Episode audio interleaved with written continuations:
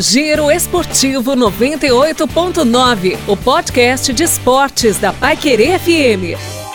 Fala galera, chegou ao ar a nossa primeira edição e como não poderia ser diferente, o clássico no final de semana, Londrina e Coritiba, Série B do Campeonato Brasileiro no Estádio do Café, aqui em Londrina.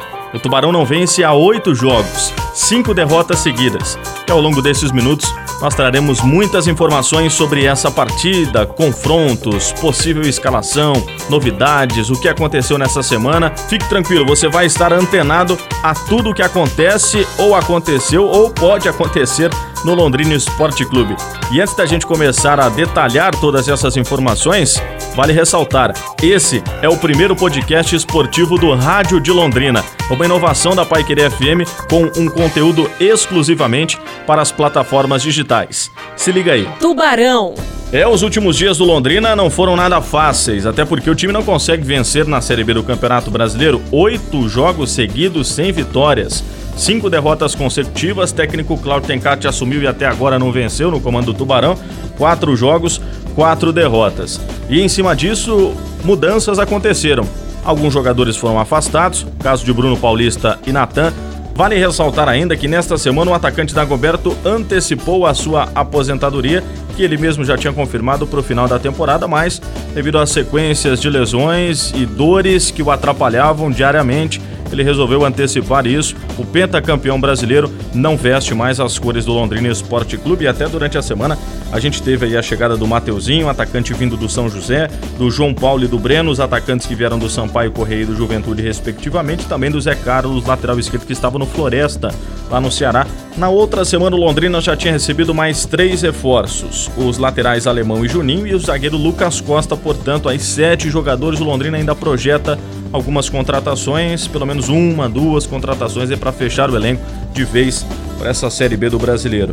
E além disso, novidades também de jogadores retornando ao time titular, como principal destaque para o retorno do Anderson Leite, dando aquela saída de bola qualificada que o Londrina precisa no meio campo. Aliás, depois da saída dele, o time caiu assustadoramente nessa qualidade de jogo, né? Quem sabe com o retorno dele, o time volte a apresentar as boas partidas que teve durante esta temporada. Curiosidades. Neste ano de 2019 já foram três partidas, dois empates por 0 a 0, uma derrota do Londrina 2 a 1 para a equipe do Coritiba. Todos os jogos, aliás, foram realizados na capital do estado. Essa derrota foi na semifinal do Campeonato Paranaense no seu segundo turno, onde o Londrina tinha uma ampla possibilidade de chegar, estava muito empolgado, né, para chegar na final do segundo turno, algo que não aconteceu.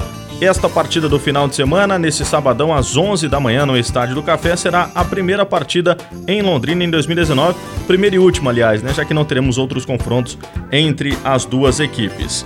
Ao todo, na história, 126 jogos foram realizados. 35 vitórias do Londrina, 32 empates, 59 derrotas. 36,56% de aproveitamento que o Londrina tem nesses jogos que já foram realizados. O Tubarão marcou 107 gols, mas sofreu 173. Serginho Brasília, atacante que jogou aqui na década de 90, é o maior artilheiro do Londrina enfrentando o Coritiba. Ao todo, 8 gols.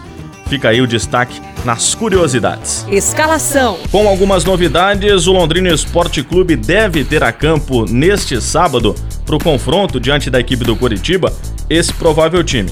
César no gol, a estreia de Alemão na lateral direita, a dupla de zaga, eu acredito, Lucas Costa fazendo a sua reestreia ao lado de Léo Rigo.